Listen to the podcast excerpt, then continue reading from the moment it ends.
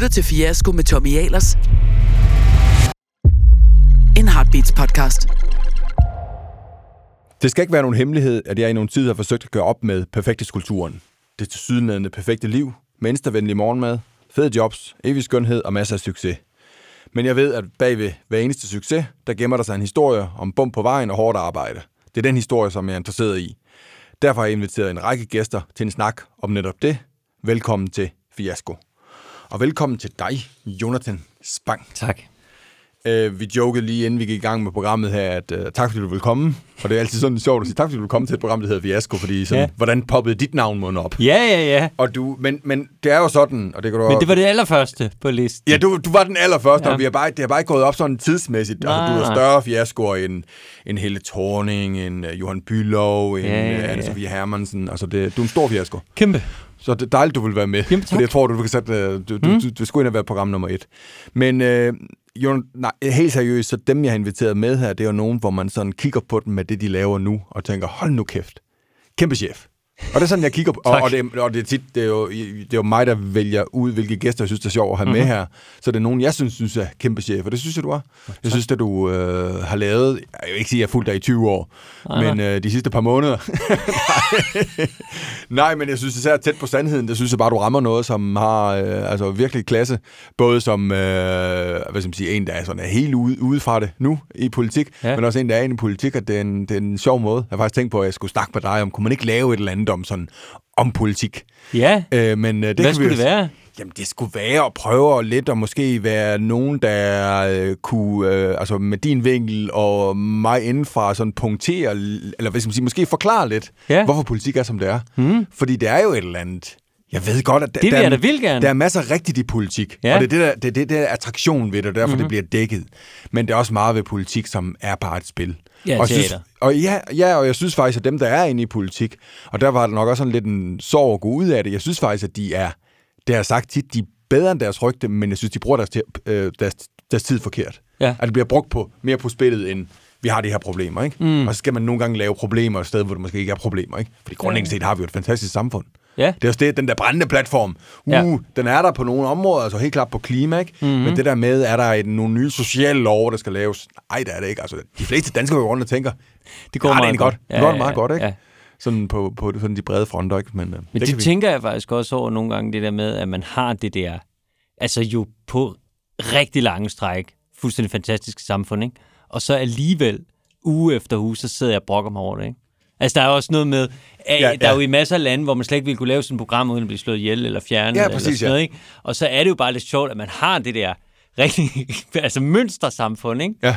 Og så alligevel, så skal der sidde sådan en idiot, ikke? Og rive og flå i det hver uge, ikke? Jo, men der lignede min gamle rolle, og så din nuværende rolle, lignede måske lidt hinanden, altså hvad for rollen som oppositionspolitiker, ikke? For det er sådan, man skal finde det dårlige og hullerne i osten og sådan ting, ikke?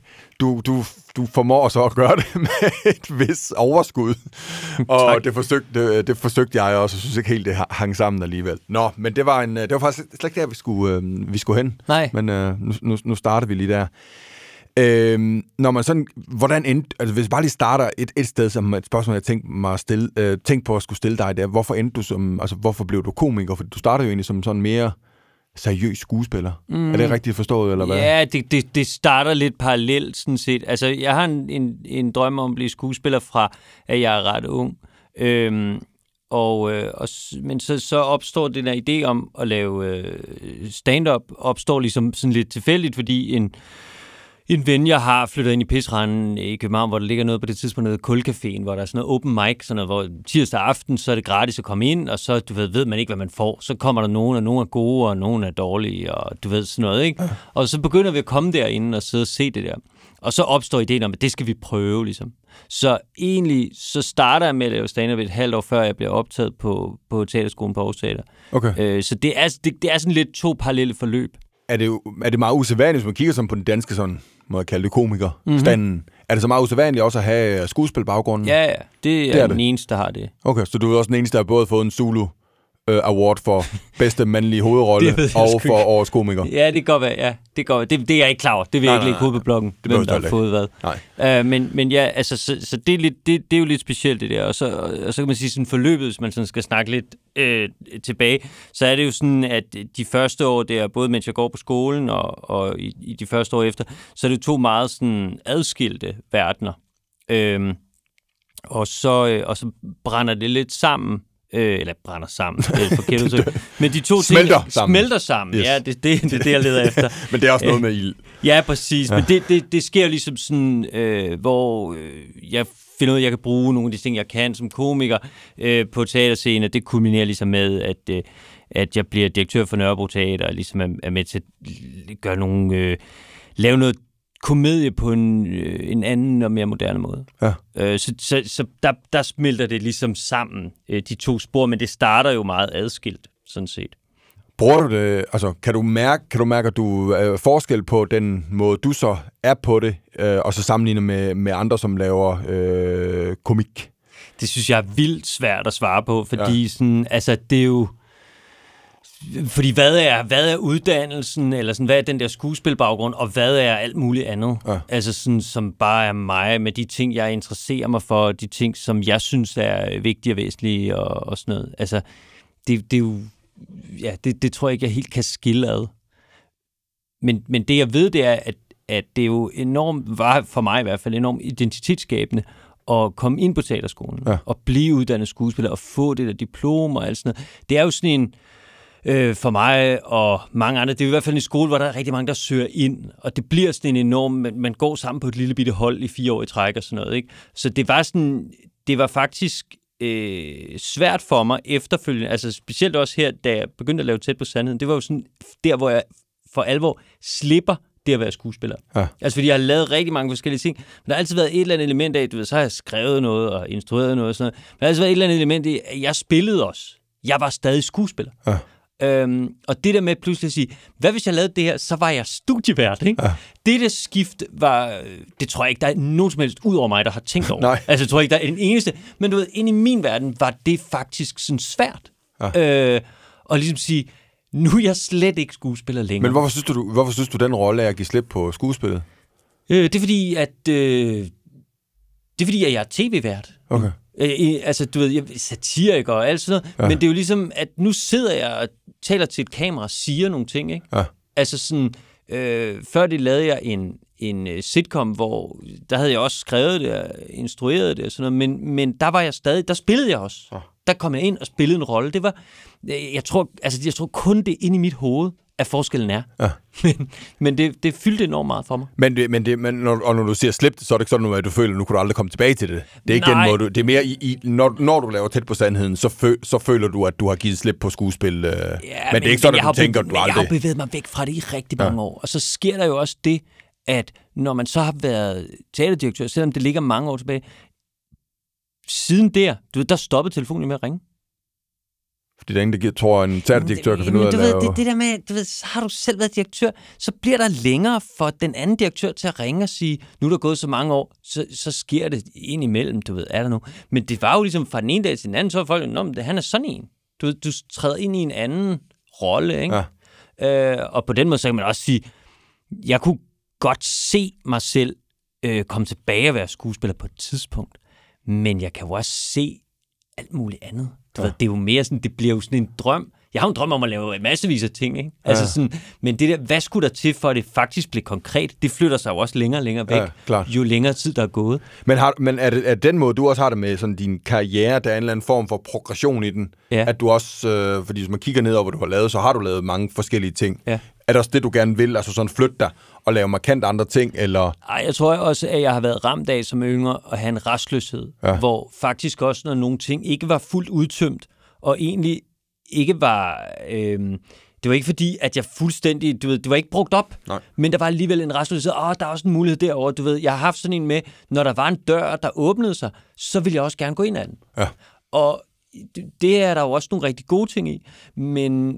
Det er, jeg har det også anderledes i dag, hvor jeg er ældre. Altså, at nu tænker jeg ikke over, hvad jeg skal lave efter Tæt på Sandheden. Altså, jeg tænker ikke sådan, om så her og så frem til det. Altså, nu tænker jeg, at det er det, jeg gerne vil blive så god som muligt til at lave. Ja. Så der er en anden ro nu. Er du sikker på det? Ja. Nu er det ikke, fordi jeg skal være psykoanalytiker, men jeg har sådan selv bildt mig selv ind, at nu er jeg blevet... Du er 43 år nu, jeg er 45, så vi er næsten jævnaldrende. Ja. Jeg har altid tænkt på, jeg har altid kigget på andre og tænkt dem 10 år frem, og så tænkt, når jeg er nu 55, ikke? Mm. Så falder alle brikkerne på plads. Ikke? Ja, ja. Så ved jeg, hvad meningen med livet er, og jeg har fundet min hylde og sådan ting. Ikke? Så tænker jeg også som 35 år, hvordan det vil være som 45 år. Ikke? Jamen, det kan jeg også og man er hele tiden et eller andet sted, hvor det ikke... Der er hele tiden noget, der skal forsøges andre steder og sådan ting. Ja, så resten af tiden er der vel stadigvæk. Jo, men jeg handler ikke på den på samme måde. Okay. Altså, fordi ellers ville det jo have været sådan, at da jeg havde lavet, 2 sæsoner, og så er der en eller anden, der siger, hey, kunne du tænke dig at spille med i det her, eller kunne det ikke være fedt, at der sker jo også det, i hvert fald i min verden, at når man laver noget, som så bliver en succes, så er der alle mulige andre, der ringer og siger, kunne du ikke tænke dig at lave noget andet? Ja. Fordi man forbinder personen med, gud, han er god til at lave det, det er jo også, at han var god herovre. Ja. Altså, og så havde jeg jo gjort det. Ja. Det havde jeg jo gjort, da jeg var, 25 eller 30. Ja. Så havde jeg været, gud, det kunne også være spændende. Ja. Nej, så kan jeg lave det. Så jeg synes, det er ikke, fordi jeg tror, at jeg har fundet den indre fuldstændig zen-buddhist, men der er et eller andet med, at jeg ikke handler på det. At nu er vi trods alt i gang med 7. sæson, ikke? Ja. Og det er det der med, at det ikke behøver at være revolution, men det kan være evolution, ikke? At man langsomt bliver bedre. Du, hvordan har det så været? Fordi når det nu er i gang med 7. sæson er tæt på sandheden, så er det vel også nærmest dit program. Hvordan var der så pludselig at se nogle, i Jylland, vi ville kalde dem husbåndafløsere, men nogle afløsere, og du blev far her i april, og tillykke med det. Tak. Og tog barsel som far. Ja, ja. Wow, sådan. 4,5 måned som far. Nej. Hvordan var der at se andre i din rolle? Altså, det var jeg glad for. Altså, jeg var jo bare enormt lettet over, at det kunne lade sig gøre, fordi at jeg havde jo ikke ret til barsel eller sådan noget. Jeg er jo ikke ansat. Altså, programmet produceres i mit selskab, så derfor er det jo... Jeg havde jo en kontrakt med Danmarks Radio, at skulle levere det her, så de kunne jo bare have sagt, nej, vi har købt, at du sidder i den der stol. Det havde de været deres gode ret til. Ja. Så jeg var jo enormt lykkelig for, at Danmarks Radio ville lege med på den ting, og vi så fik nogen, der så også ville lege med, og var så skide gode, som de var. Og så. Det var en kæmpe lettelse for mig. Okay. Jeg var vildt glad for det. Ellers så havde jeg jo været med på hospitalet, og så dagen efter sidde på kontoret igen, ikke? Det var simpelthen det, du skulle, hvis det var, fordi du havde kontakten med... Jeg har jo en kontrakt med Danmarks Radio, vi skal levere de der programmer, og de skal laves og sådan noget. Det er jo bare sådan... Altså, det er også det, der er med hele den der barselssnak. Det er jo en lønmodtagersamtale. Altså, undskyld, jeg siger det. Det er jo bare, når man er selvstændig, det er jo bare sådan, det kan vi godt lege. Ja. Altså, men så selvfølgelig kunne jeg kunne have reddet kontrakten over og sagt, jeg leverer ikke det, jeg har lovet. Nej. Der er jo selvfølgelig altid en vej ud. Det er jo ikke det. Men i princippet, så havde de jo været i deres gode ret til at sige, nej, vi har købt tæt på sandheden, og det er jo dig, der sidder der, og så siger du noget og sådan noget, ikke?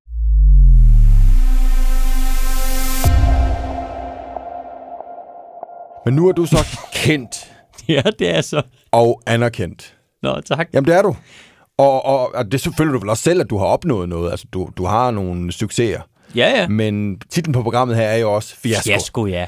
Og der har vi jo bedt dig om her før programmet at fortælle om en fiasko, du ligesom har i din karriere. Ja.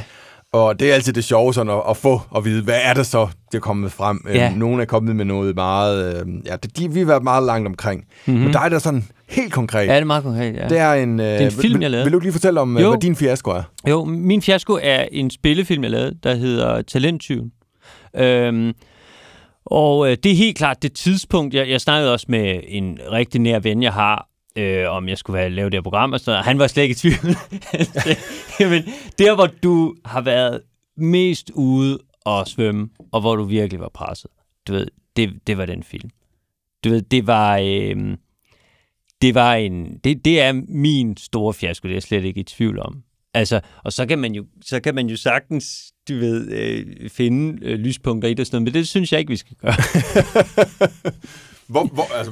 Hvorfor var det en fiasko? Altså, hvad målet? Hvorfor vil du kalde det en fiasko, og hvorfor vil andre kalde det en fiasko? Jamen, det var jo fordi, at altså, når man laver en spillefilm, så er det sådan, at i modsætning til et tv-show for eksempel, ikke? Der kan man jo godt ligesom, vi sidder jo ikke og kigger på seertal hver uge og alt sådan noget, men der er jo sådan med, det kan jo godt, så kan det godt lige, så den første uge kan det godt være, det ikke er så meget. Så siger man, nå, så lad os lige se, du kan opdage det næste uge. Ja. Eller, gud, vi lå over for en fodboldkamp, eller dit, datten, alt muligt. Ja. Man kan sådan, og så er det jo selvfølgelig også, altså nu det program, vi laver nu, går jo godt, så er det jo nemmere, ikke? Men det der med, en spilfilm kommer kun ud én gang. Det er bum, det er den der weekend. Og du ved, der er 1000 ting, der spiller ind. Altså, du ved, selvfølgelig anmeldelser. Det er jo en del af det. Men der er jo også bare sådan noget, så bliver vejret godt. Eller ligger der en anden film oveni, eller det ene eller andet.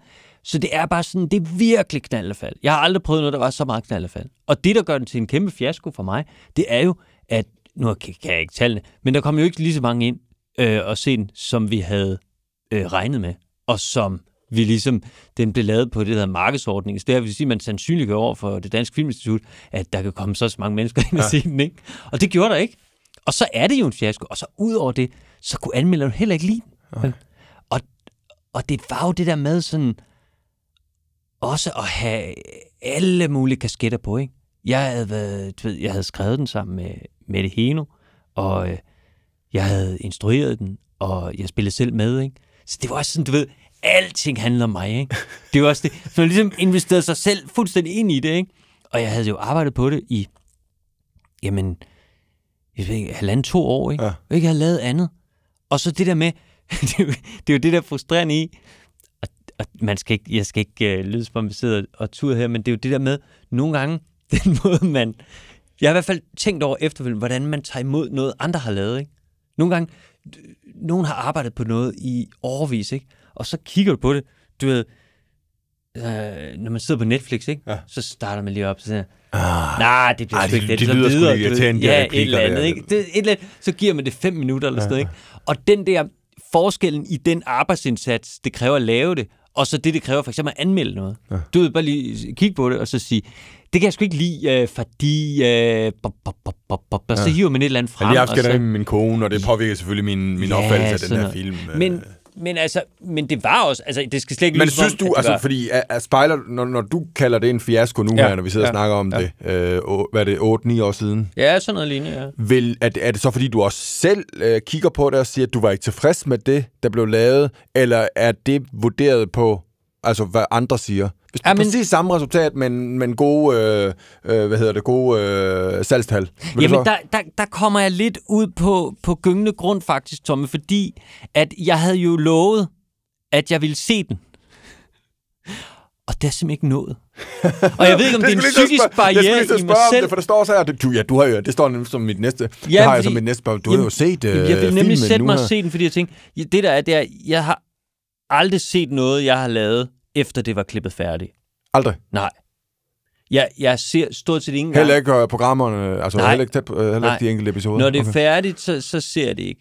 Altså, så kan man sige, det der er med Tæt på Sandheden, nogle gange ser det, fordi at vi jo skal lave et program ugen efter, og vi evaluerer på sådan noget grafik for eksempel, og hvordan nogle ting kommer på timingsmæssigt og sådan noget, ikke? Mm. Så der har vi et evalueringsmøde hver mandag morgen. Så hvis der er noget, så ser jeg det, så snakker vi om det, ikke? Men ellers, jeg kunne aldrig finde på at sætte et gammelt show på med mig selv, eller sådan noget, du ved. Det, også lidt... det ville være mærkeligt, ikke? Altså, så når det først er færdigt, så ser det ikke, så det er jo virkelig mange år siden, jeg har set det. Så tænker jeg... Så du ved faktisk ikke, om du vil i dag synes, om det var en fiasko? Nej, jeg ved ikke, hvordan selve filmen er, men følelsen kan man jo ikke lave om på. Nej. Det var jo, at det var en kæmpe fiasko, og jeg følte jo... Det, der var så vildt ved det, det var, jeg følte, at alle vidste. Ja. Jeg følte, at alle havde læst, at den film var dårlig. Ja. Så det ramte dig det på, ramte hvordan... det ramte mig fuldstændig på min person. Altså, det var ikke engang bare det der sådan... Gud, fordi jeg har jo været med i ting, som folk ikke kunne lide. Ja. Eller, du ved, været involveret i noget. Men jeg har aldrig prøvet det der, hvor det ligesom var... Hvor jeg havde investeret så meget af mig selv ind i det.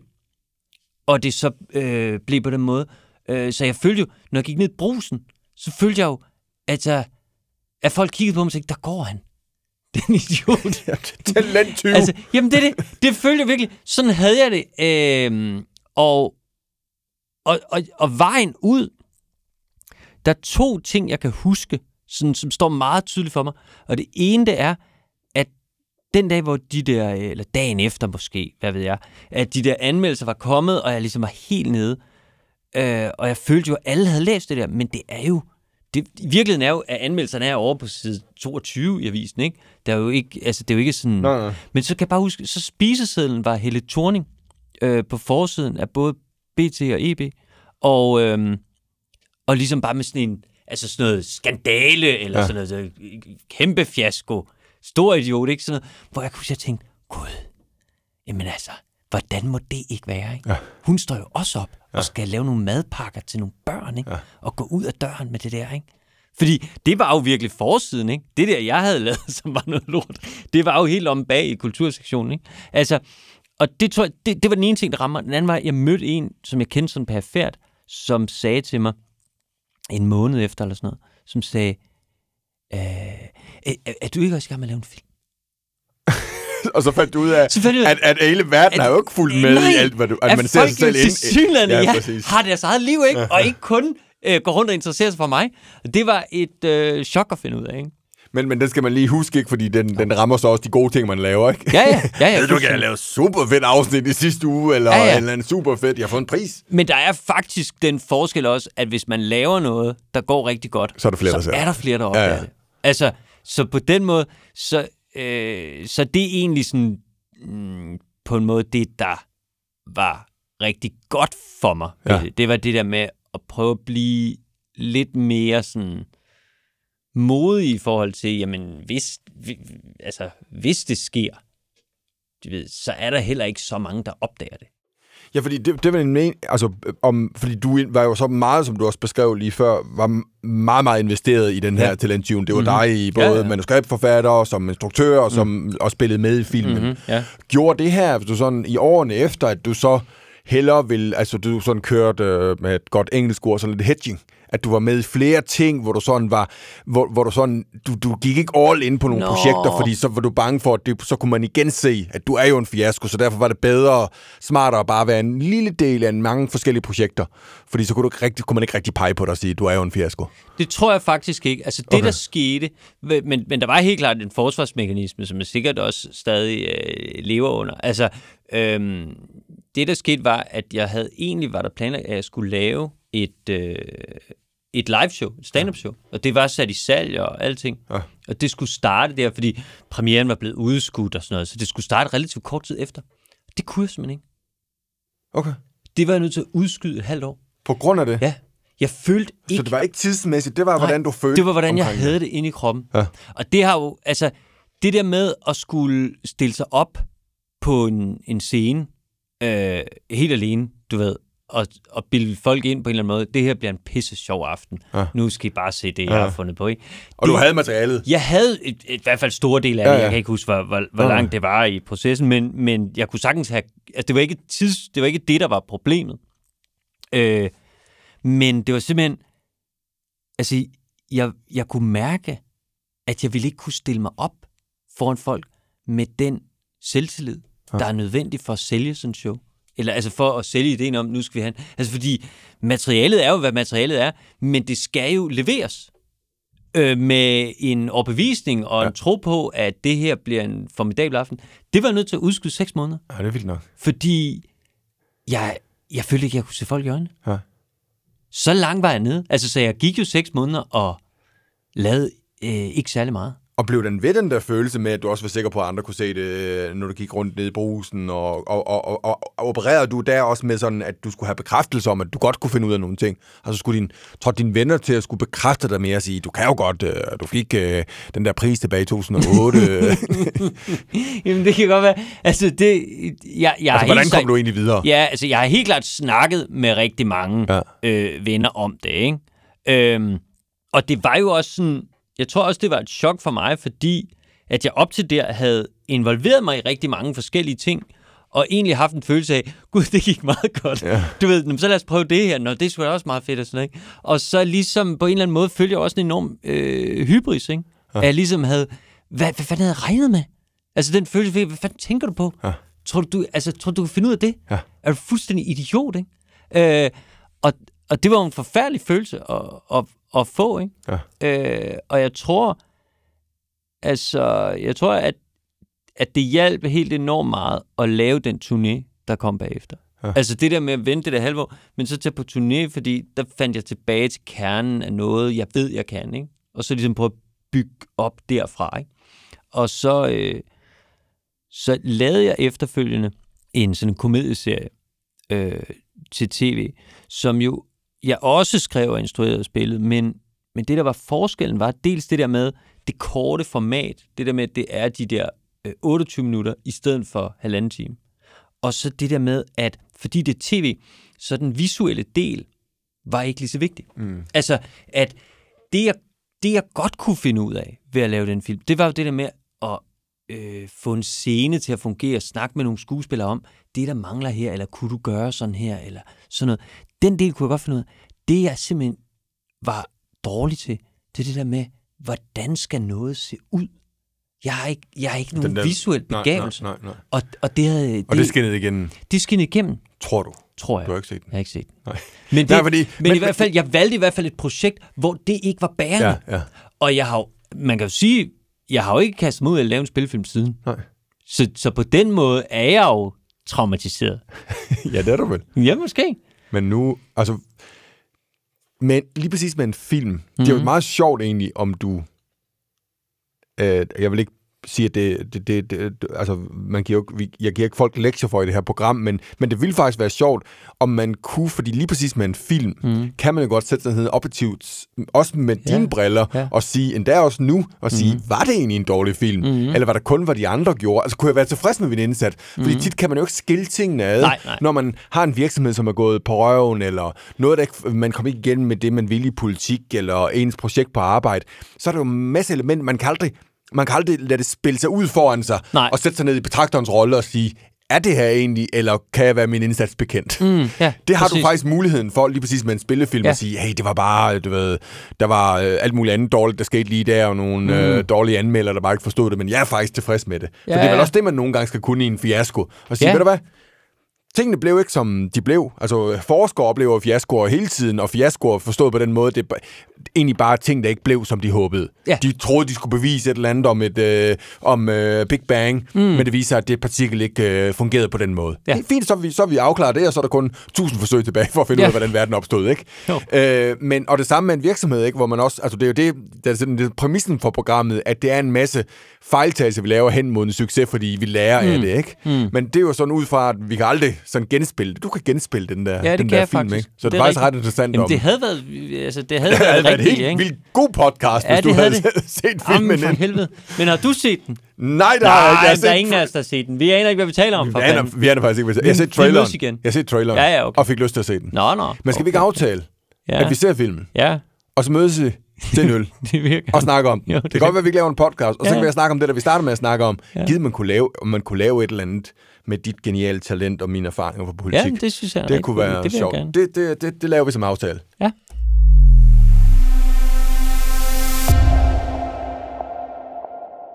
En af mine venner gik personlig konkurs for en del år siden. Og han har sidenhen beskrevet, han var sådan meget succesfuld og kunne alt muligt og sådan ting.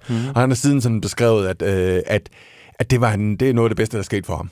Ja. Fordi han ligesom fik tingene nulstillet og fik en eller anden, altså lidt den der hybris, du også beskrev, selvfølgelig kan du ikke alt, selvfølgelig kan du ikke gøre 1000 ting på én gang og sådan ting. Hvis du tænker tilbage på sådan den talenttyven, har den også betydet noget for dig i forhold til, at den har...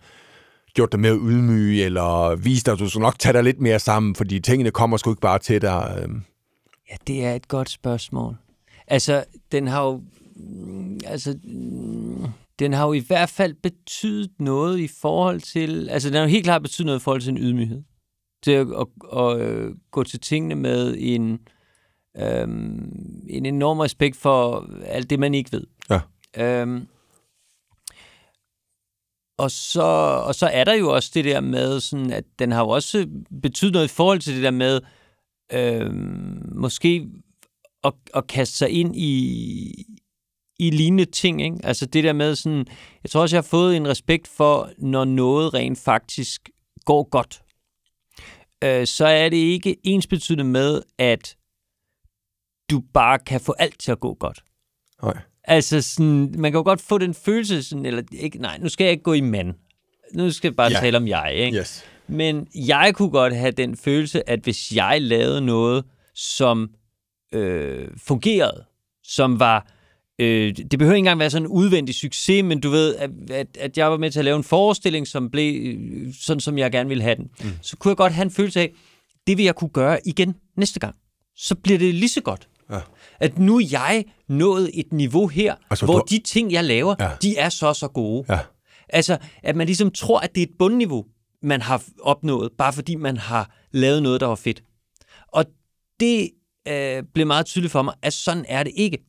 Og det har måske også været med til ligesom at fokusere lidt. Altså sige, hvis vi skal tage eksemplet med tæt på sandheden, det der med, så lave noget, som faktisk fungerer nu. Ja.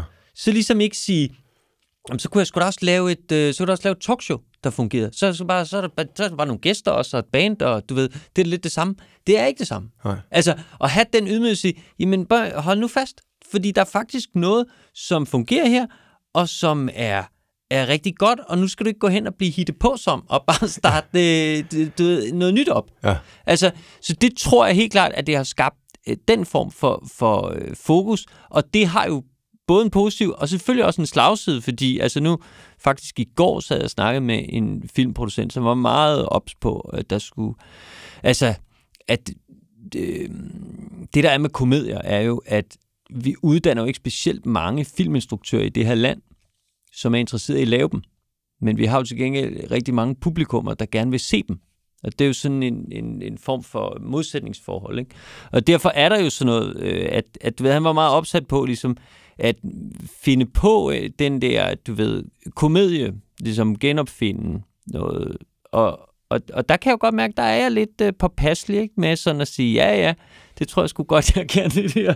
Men bliver du mere, fordi igen udgangspunktet her med de gæster, jeg har, er jo nogen, folk også ser op til, at de har opnået noget. Folk synes, du er dygtig. Jeg synes, du er dygtig. Gør det, at du bliver, altså, at du bliver mere, hvad skal man sige, mere bange for at modbevise det? Altså, så tør du tage færre chancer nu som 43-årig, end du gjorde som 33-årig? Jamen, både over, fordi altså, det er jo to sider af den samme mønt på en eller anden måde. Det der med også at være for flyvsk, ligesom, og hele tiden tænke. Altså, jeg tror, jeg havde sådan en enorm appetit på alting, da jeg var ung. Og hvis der var nogen, der sagde, hey, skal vi ikke prøve det her? Jo, kraftedme, mand, det kan vi godt, det presser jeg ind onsdag, ikke? Sådan har jeg det jo ikke længere. Så på den måde, i det perspektiv, tager jeg jo færre chancer, men jeg synes, at jeg prøver... jeg prøver at være modig inden for den ramme, jeg har. Altså... Jeg synes, at nu laver jeg tæt på sandheden, og så prøver jeg faktisk på at udvikle det. Både at sørge for, at vi sammen, som det er jo et kæmpe hold, der laver det, at vi bliver bedre sammen, og at folk, du ved, får lov til at udfolde det, de er bedst til. Så det er jo selvfølgelig en del af det. Og en del af det er også at ture lave det bedst mulige program, og ikke blive sådan... hvad kan man sige, malig, ikke? Ja. Som man også kan blive, når man laver det samme, ikke? Hvor ligesom, det ved jeg sgu godt, hvordan den skal bare lige have sådan en der. Ja. Det er ligesom sidste uge, ikke? Men det er vel også det der med, som vel også kommer fra at have prøvet nogle fiaskoer, og ydmygheden avler vel også en eller anden sult til at prøve, og også at bevise, for man ved også, at der er grænser for det, den der, du beskriver der, fordi det er jo super sundt. Jeg er måske et sted nu, hvor jeg føler, at jeg godt lige kunne tænke mig et spark i nosserne, ikke? Og nu, er det rigtigt? Ja, hvor jeg sådan, altså, ja, det var da også en del af det der med at gå ud af politik. Jeg kunne ikke, altså det, som vi snakkede om før, det er et godt samfund og sådan ting. Ja. Ja, og kommer ind og gik skide godt som minister, og fantastisk valg og sådan ting, ikke? Og så skal jeg noget andet, og sådan ting, kom nu, altså spark mig nu i nosserne og sige, tag dig nu sammen, ikke? Altså så skal du finde ud af, hvad er det nye, ja, du så brænder for. Som, altså, fordi en del af det er jo også, at jeg havde ikke helt sådan projektet i det der med, hvad skal jeg med det, for jeg gad ikke bare spillet, vel? Jeg skulle noget med det, ikke? Ja. Og selvfølgelig en klimakamp, men den kunne jeg også kæmpe andre steder, ikke? Ja. Så det er helt klart noget, der ligger der og venter på, at jeg finder sulten i det, men hvordan jeg angriber den, ikke? Jo. Så derfor misundelig på dem, der har fundet formatet, ikke? Og så hver eneste gang i det format kan gå ind og så gøre det, være så god som muligt og så dygtig som muligt, ikke? Men jeg tror også, forskellen er måske også det med, at du har, altså selvom vi er nogenlunde jævnaldrende, du har fået børn væsentligt før mig. Ja. Så mit fokus er jo også skiftet på den måde, at jeg er halvt år gammel datter nu, ikke? Ja. Så på den måde er der jo også noget af, du ved, al min energi er jo kanaliseret over i det også, ikke? Så derfor er det også fint, at der er noget herover, som måske ikke er nyt på samme måde, præcis, ikke? Og hvor jeg har børn på 11 og 14 nu, ikke? Jo, det er klart. At der er jo, de jo, håber jeg, lidt mere selvkørende end min. Det ved jeg ikke, nu kender jeg ikke, hvor det var. Hun er geni, eller mine børn, du ved, jeg pylder lidt for meget om dem, ikke? Så det, jeg mader dem stadigvæk. Så, det tror jeg helt normalt. Ja, det tænker jeg også. Men altså, så du ved, der er jo også et eller andet med sådan, det der med, at det ikke lige nu, jeg skal opfinde det nye projekt. Nej. Men der er jo selvfølgelig også noget, hvor altså sådan, jeg har jo også nogle kolleger, som jeg er meget tæt med, og sådan noget, som lige er de der 10-15 år ældre end mig. Og hvor jeg godt kan se det der med, at der er jo også en form for udløb på, hvornår man skal, du ved, opfinde det næste store projekt, ikke? Altså, det er jo ikke uendeligt. Det tror jeg, vi er nødt til at redefinere. Vi bliver jo, det kan godt være, at det er desperationen fra en 45 år, ikke? Men jeg vil gerne have det sådan, at jeg virkelig var midt i livet, ikke? Altså, at det ikke er sådan noget med, at det nok løber ud der hen mod slut 60'erne, men at det er mere, at vi har i hvert fald helt sikkert 25 år, hvor vi kan blive ved med at genopfinde os selv, ikke? Ja. Og så har vi 70'erne, hvor vi sådan falder til ro. Hvor det er langsomt, sådan hvor paraglider sådan, ned. Ja, præcis, ikke? Så lander vi et godt sted i en sådan tryg pensionist tilværelse og nyder vores otium som 80-årige. Tænker du det? Ja, det tænker jeg. Ja, okay. Ja, jeg tror generelt, at vores arbejdsliv strækker sig ud, så vi er jo nødt til at redefinere opfattelsen af, hvornår man er ved at være en has-been. Det nytter jo ikke noget, at man er en has-been i... Altså, uanset hvad det er, om man er kendt eller ukendt, men at man begynder sådan mentalt at opfatte det som om, at nu er jeg også ved at være... Nu skal jeg også til at tænke på, hvordan jeg begynder at skrue ned som 55-årig, for det skal man jo ikke. Man må jo gerne begynde på noget nyt, også som 55-årig. Ja. Det kunne være... Altså, jeg tror, folk har jo energien til det. Jeg selv har en far, der er 82 år nu, og stadig kører som murer, og han startede sin murerforretning. Ellers var han jo landmand og foderstofsælger og sådan ting, så han startede sin murforretning som 63-årig, ikke? Så der genopfandt han sig selv, ikke? Ja. Og det kører han stadigvæk her 20 år senere som 82-årig, ikke? Sejt. Det er meget sejt, ikke? Ja, det er og det tror jeg, mange flere godt kan. Det er bare den der sådan blokade, at både man som arbejdsgiver, eller som caster, eller som alt muligt, ikke? Tænker lidt, 45 eller 55, vi tager 45, ikke? Ja. Videre. Nå, det er sjovt. Det synes jeg er meget inspirerende, fordi jeg svinger nemlig selv utrolig meget på det der med, om jeg tænker, at det ligesom er... Altså, sådan, nogle gange så tænker jeg, ej, jeg stopper med at arbejde.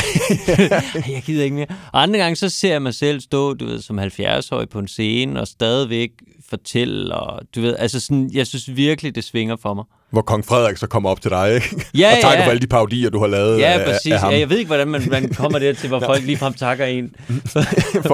for det, man... For parodierne. Nej, det ved jeg ikke, hvordan man kommer derhen. Men du ved, hvad jeg mener. Altså, jeg synes virkelig... Men jeg synes også, alder er... Altså, det men se på dig. Du har fået barn som... Altså, får dit første barn som 42 år, ikke? Så er det jo en fase i dit liv nu, og så kan det være, at du får et barn mere, og sådan ting, så dine børn er sådan selvkørende, lad os sige 10-11 år, det er det, når du er midt i 50'erne. Ja. Der skal du da gerne, der har du lært noget af det, som du også vil bruge, og sådan ting, så starter du på noget andet, som 55-årig, ikke? Hvor du sådan laver en håber jeg, at du var ret i. Podcast om gamle fædre. Men jeg synes bare, at der er sådan noget, hvor det er også bare, du ved, comedy, det er et young man's game.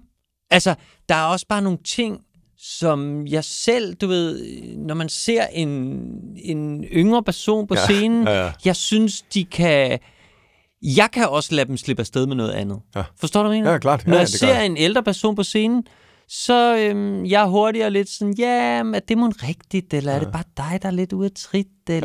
Altså, der er bare så meget... Når folk sidder og ryster på hovedet, når komikeren siger, kender du det? Jamen, det er jo, og så er der færre, der sidder nede i salen og siger, det er også rigtigt. Ja. Nej, det kender vi ikke. Jamen, altså, det er jo lidt det, ikke? Ja. Altså, der er sådan noget med... så der er også et eller andet med genren, altså sådan, om jeg kan ikke helt finde ud af det. Jeg tænker rigtig meget over det. Men der er du jo også det, altså nu er du jo stedet nu, som du beskrev før, nu er du et andet løbeband, du er i lidt nu med at være studievært, ikke? Ja. Så det kan jo sagtens være at være en, der spider det politiske, og hvis vi lige, et spørgsmål der, kan du mærke, at du er blevet sådan passer lidt mere på, fordi du nu er ude og hvad skal man sige, angriber andre som i den der studieværtsrolle. Mm. Er du bange? Er du blevet mere bange for, hvad du for eksempel udtalte om, nu ved jeg ikke, altså når du også i din, du bruger også dig selv i det, ikke? Du tweeter, du blander dig i nogle diskussioner, lige gået i clinch med klimaministeren, som du gerne vil have et interview med, og sådan ting, ikke? Altså, passer du mere på, eller er det det samme som at være på en scene, eller? Nej, det er jo ikke det samme. Altså, fordi jeg er jo godt klar over, at man vil kunne skyde på mig, og sige, at du ved, men du siger sådan om dem og dem, men hvad med dig selv, ikke? Men jeg synes, jeg prøver at gøre et stort nummer ud af, at jeg ikke er perfekt, eller at jeg ikke, altså du ved, der er en grund til, at det ikke er mig, der forsøger at lede landet. Altså du ved, selvfølgelig kan klimaministeren med rette sige, jamen det er mere kompliceret end det, du siger. Ja, det er det, du ved, og det er også derfor, jeg ikke er klimaminister. Altså du ved, det, så... Og jeg er godt klar over, at man vil kunne skyde mig, man vil kunne finde massevis af ting og sige, jamen du har selv, og hvorfor havde du så en dieselbil dengang? Og, men det påvirker dig ikke, du... altså... Jeg forsøger på, jeg tror, jeg sådan psykologisk fungerer sådan, at jeg er i stand til sådan lidt at have et meget lukket modus, og så et meget åben modus, ikke? Ja. Altså sådan, at hvis man skal være... at jeg er meget åben, hvis man ligesom skal prøve at finde på idéer og... Du ved, så kan alt kan jo i princippet måske fungere, og der er jeg også enormt empatisk og kan mærke, hvordan andre mennesker har det. Og så har jeg sådan et mere lukket modus, hvor jeg ikke rigtig kan mærke andre menneskers følelser. Ja. Hvor jeg ligesom mere bliver sådan lidt handlende og lidt kontant. Det er ikke en side af mig selv, som udelukkende er positiv, men det fungerer i arbejdssammenhæng rigtig godt, ikke? Altså, jeg kan jo ikke sidde over for en eller anden og lave et interview, og så tænke, det var sådan en svær situation for dig jo, eller sådan. Men jeg kan godt blive ramt af det der åbne modus nogle gange, hvis jeg ser noget af programmet, sådan efterfølgende, og så tænke, gud, det var også et menneske, ikke? Ja. Det var også et menneske, der sidder derhjemme med tøfler på og skal høre det her, ikke? Altså... Ja. Fordi, er det der, hvor du ikke ser programmerne så? Ja, det kan godt være. Ja. Det, jeg tror ikke kun det. Jeg bryder mig ikke specielt meget om at se på mig selv. Altså, og slet ikke, hvis det ikke er noget, man kan lave om på. Nej. Altså, så længe man er i gang med at klippe eller redigere eller gøre sådan noget, så kan det være spændende nok. Men når den fase er færdig, så ved jeg ikke, hvad jeg skal med det. Jeg vil lige sige til dig sådan afslutningsvis her, det skal du ikke være så bange for. Jeg synes, du leverer det med en empati og noget overskud, som aldrig bliver sådan, det bliver aldrig perfidt og personligt. Okay. Det synes jeg virkelig. Så det tænker jeg ikke, du skal. Du kan roligt sætte dig ned og se alle dine programmer og din kæmpe fiasko, Talenttyven. Ja, men for at vurdere, om det så ser vi den begge to. Ja, vi ser den begge to. Og så mødes vi til en øl. Og så mødes vi til en øl, det vil jeg gerne. Det kunne være sjovt. Det var fedt. Altså, Jonathan Spang, tusind tak, fordi du gad at være med tak, her i Fiasko. Tak for det.